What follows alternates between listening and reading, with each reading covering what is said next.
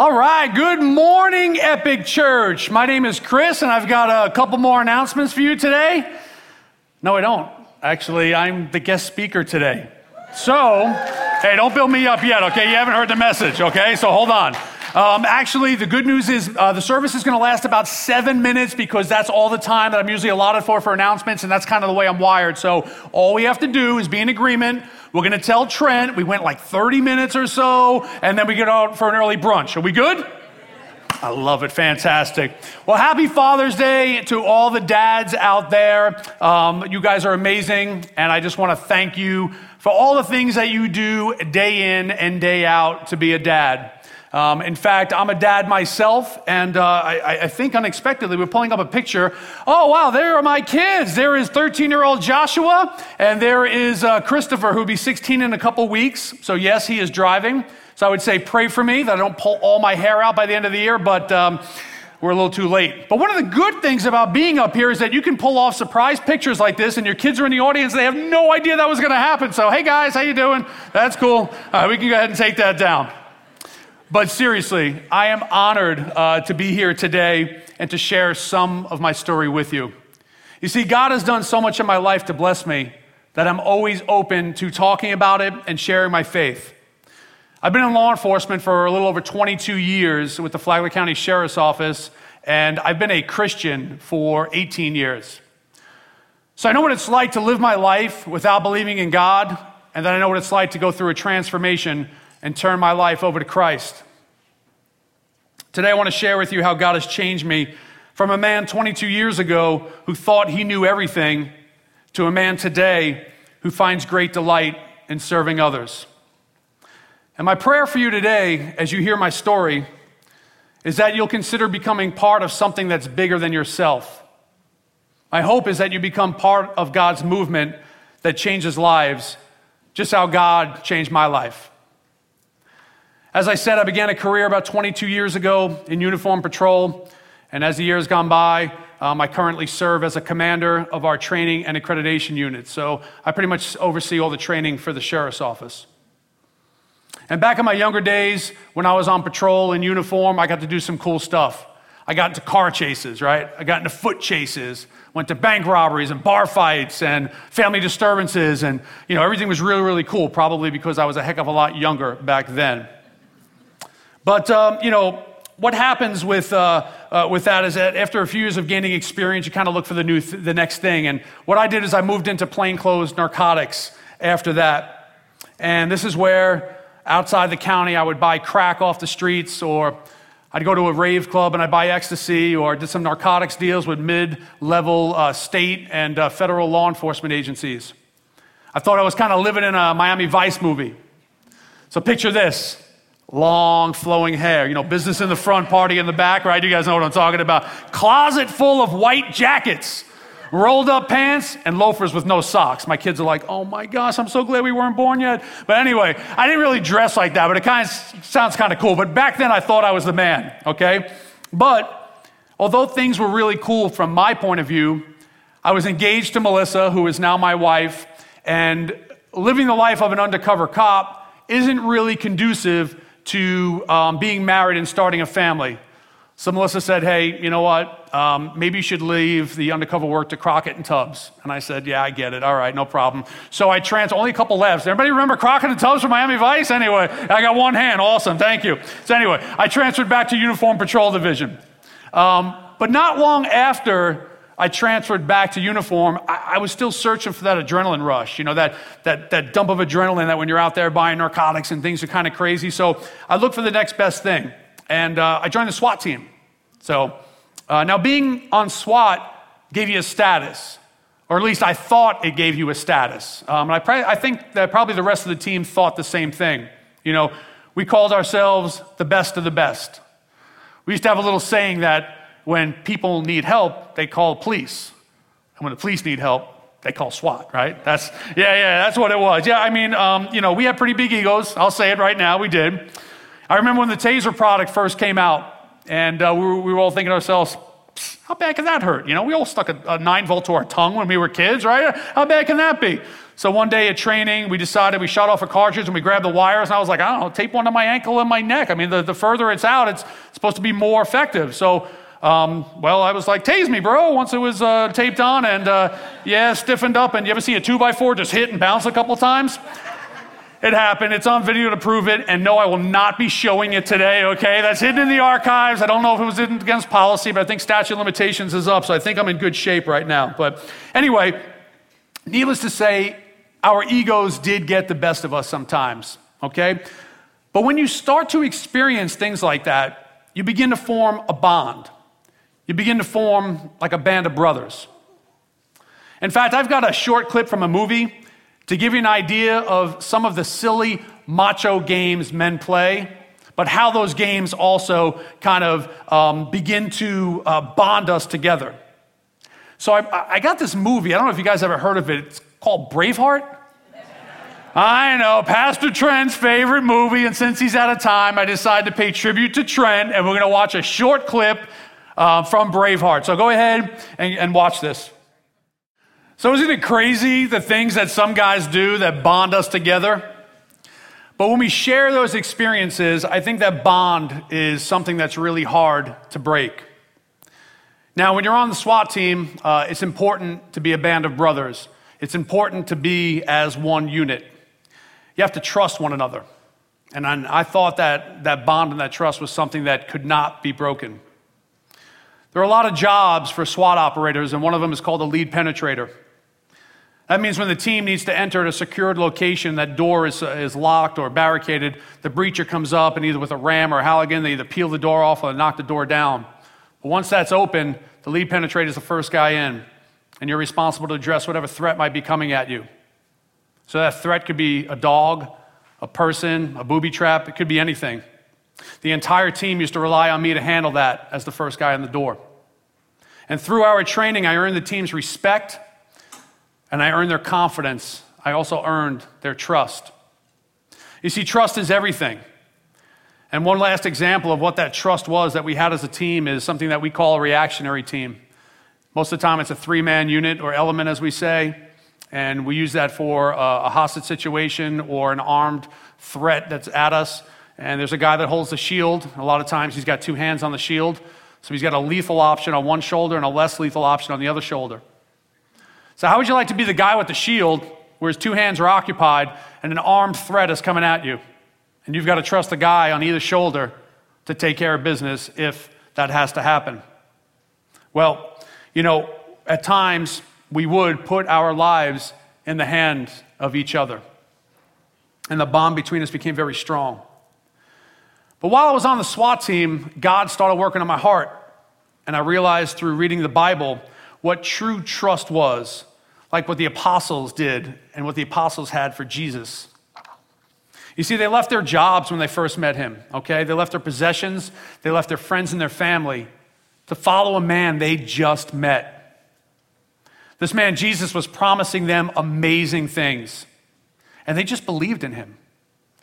Then I started wondering, what does Jesus want me to do with my life, right? How is he going to use me to spread his message? And as I started to pursue a relationship with Christ, I found that my bond with my Christian brothers became strong. It actually became stronger than the bond with my SWAT team members. You see, these Christian brothers cared about me in every aspect of my life. Not only did they care about my physical safety, like my SWAT team did, but they cared about my emotional health, my marriage, my family, my friends. They cared about my walk with God. And God used these new bonds to show me just how personal He was. That I could have a stronger bond that can handle all of life's twists and turns.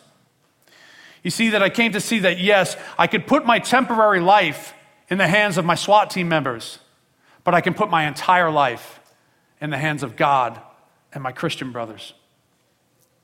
As God started working on my heart, I started to share these things with the SWAT team. And as I did, I felt like their confidence in me started to diminish.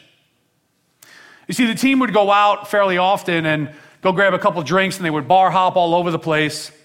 And before I was a Christian, I, I did that without thinking about it. But once I started becoming a Christian, I, I didn't quite feel that that was as fulfilling as it once was.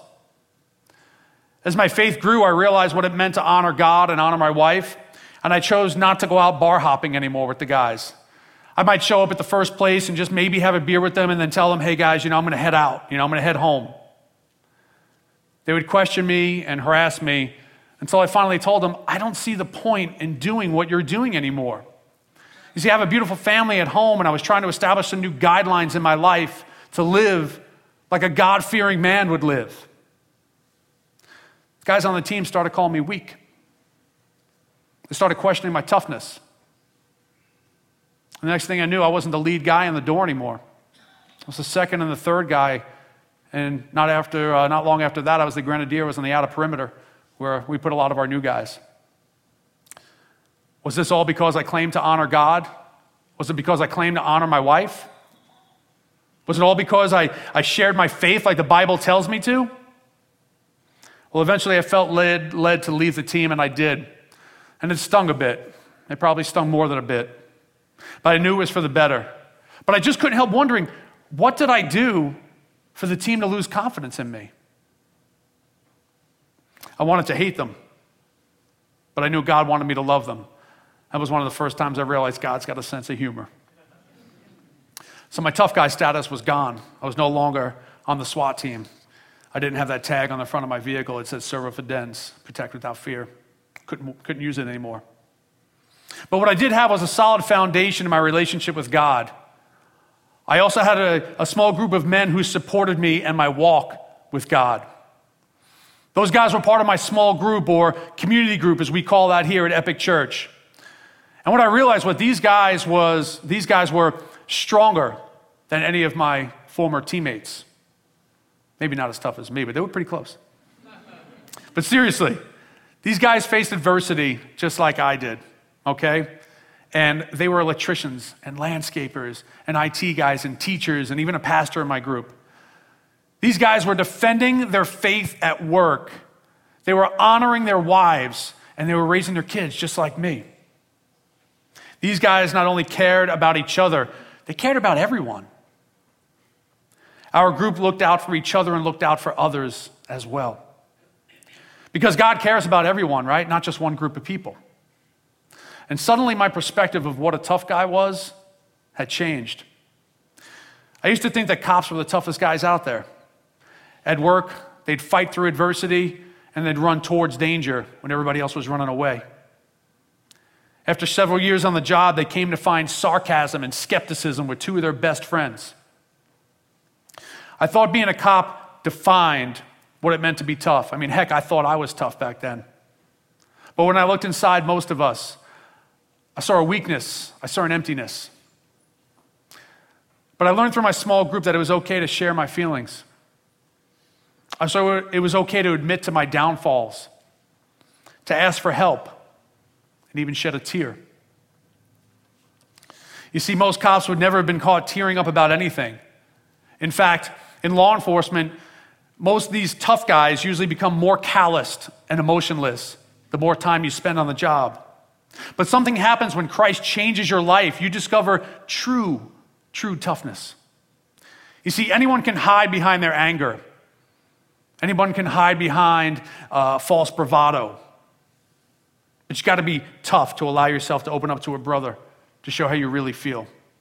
That's risky business. I saw many of my brothers open up this way, unafraid to show their hand, and confident enough in their own masculinity and identity in Christ to reveal true toughness. God shows us the real definition of tough. And I've got to say that recently I've seen some cops turn their lives over to Christ, and it's been extremely special to me to witness that. And if I was generalizing, I'm not coming down on all cops here because I'm still one. If I was generalizing, cops can be some of the most judgmental people that you'll ever meet. You see, we're paid to find the bad guys before the crime happens, okay? That's what patrol is all about. We make quick decisions about people on the street that can often lead to a condemning, a sarcastic, and a distrusting attitude. It's not unusual for us to have a us versus them mentality. But when we finally realize our own need for a Savior, things begin to change. Okay, we become more forgiving because suddenly we realize our own need for forgiveness. Some cops I knew back then were focused on their careers, their belongings, and the adrenaline rush that they got. Life was a game, a big game of those who die with the most stuff wins, right? And before I became a Christian, I defined my own purpose from a purely selfish perspective. If a partner had a better home or a better car, I began to feel bad about my own level of achievement. The pursuit of better stuff and better accomplishments became the primary goal of my life. When I became a Christian, however, my mission and my purpose changed. Law enforcement, you see, is a service profession, but few cops are truly selfless in their service prior to becoming Christians. But I get it now. See, God showed me the real, true definition of purpose. Then I began to realize that experiences are better than possessions. Because most possessions will lose value over time, while experiences, they become part of our identity. They, they become the memories that we cherish for the rest of our lives. So, experiences is what I want to focus on. I started focused on what had lasting ramifications. So I went on an international mission trip, and it really impacted me. You know, we need to see how blessed we are to live in this country, no matter how bad you think things are sometimes. It's nothing compared to some of these third world countries. We probably know that we're going to be able to have lunch. We know where our next meal is coming from. If it rains today, which at this time of year probably will, you'll know that you'll be able to have shelter. And if you really need to, you'll be able to find clean drinking water anywhere you look. In addition to those experiences, I decided to start serving at Epic Church. So I'm part of the lifeguard team. I'm also part of the local missions team that we meet on a monthly basis to get together and, and, and think about and try to figure out what projects we can get involved with to serve our community, to show our community that we are there for them. If you've been coming to Epic for a while, you may have seen me on some Sundays doing the announcement portion of our message. I do all these things because once you step out and serve in God's name, it actually feels really good. I serve because I get a lot out of it. And I know there are people out there that need to hear about Jesus, just like I needed to hear about Jesus. And I want to tell them how Jesus changed my life. And I think the more you share the message of salvation, the easier it gets. You just got to take the first step. And I think, my opinion is the first step is consistent attendance at church. So I, I mentioned church, but I want to look at real quick about what Jesus said about church. When Jesus talked about the church, he said in Matthew chapter 16, verse 18, he said this I will build my church, and all the powers of hell will not conquer it. That's a pretty big statement. You see, Jesus saw the church as something so strong, so alive, that no amount of evil could ever take it down. The church Jesus started was dynamic, it was attractive, it was life changing. It wasn't a place you just showed up at and suffered through. Mm-mm. It wasn't the first place you abandoned when life got crazy. In fact, it was the first place you ran to when life got hard. But here's the most important thing the church wasn't in it. It wasn't a building, it wasn't a program, it wasn't a service. Back then, church was a group of people. It was a group of people who saw Jesus come back from the dead. And they found that Jesus could be trusted in every situation. They found that they mattered to him. And then they went out and told everyone that they mattered to him. And if you would have asked them, hey guys, what's this church thing all about? I think they would have said that it's not an it, it's an us. See, church wasn't an it, church wasn't us. It was a group of people who loved Jesus and looked out for each other. In fact, they invited outsiders to the inside. It was an invitation to everyone that spread and changed the whole known world. You know, I, I, think that that hasn't changed much today. I think church still isn't in it, it's still in us, okay? It's still meant to be all about the people you can't wait to be around. It's all about the people you can call when life gets hard. It's all about the people you can run to when you mess up and need forgiveness. It's the people you join if you want to make a difference in the world. The people who love each other, the people who forgive each other and look out for each other and dream with each other about what Jesus is going to do in their lives. And who wouldn't want to be a part of an us like that? You see, you can get over programs, you can get bored with a place, but an us, specifically an us that loves you, looks out for you, and is changing the world around you, that's a lot harder to get over. But that's church. And that's why being part of it is one of the most incredible things you could do for yourself, your family, your faith, and your relationship with God. So, my challenge to you is do two things. My first challenge to you is to show up at work. I'm sorry, show up at church. Show up at work. Hey, go to work, huh? Sunday, nobody works. Show up at church. Because church isn't an it, church is an us, right? We need you. And it's hard to feel like a family with someone who's not around a whole lot. And guys, this is to you. Sometimes we think that when we walk in the building, we got to check our testosterone at the door, right? Because a lot of times, us guys, we don't, we don't relate Christianity and toughness together. That's a bunch of hogwash. I'm telling you right now, you can be a tough guy and love Jesus. Trust me.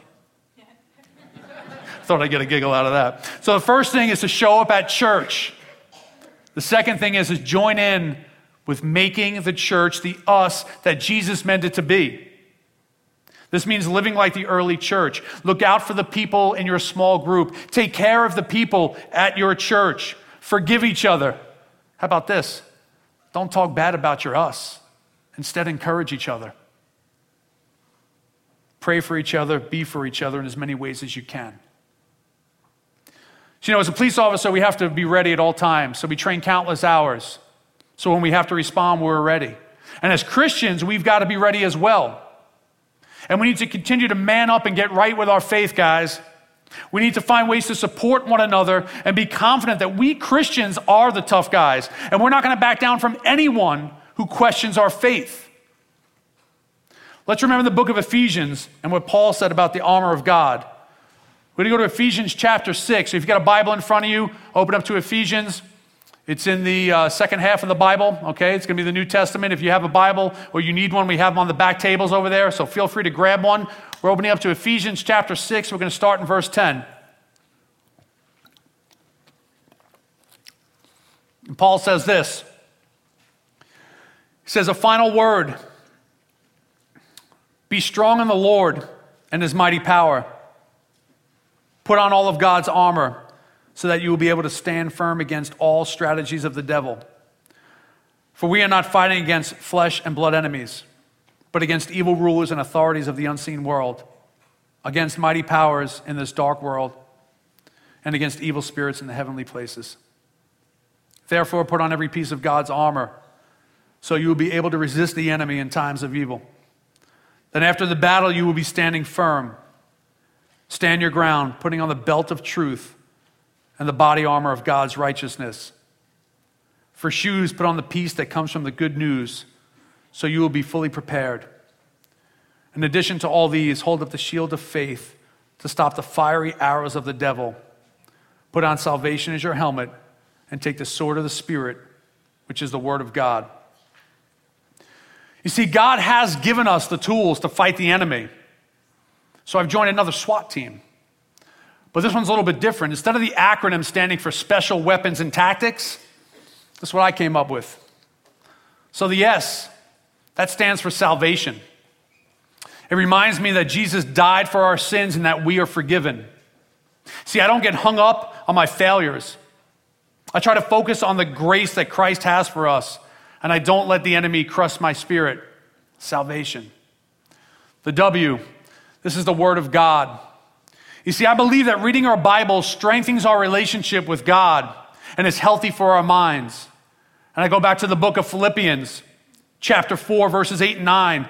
The Apostle Paul, he closes a letter with these words. He says, And now, dear brothers and sisters, one final thing. Fix your thoughts on what is true and honorable and right. and pure and lovely and admirable.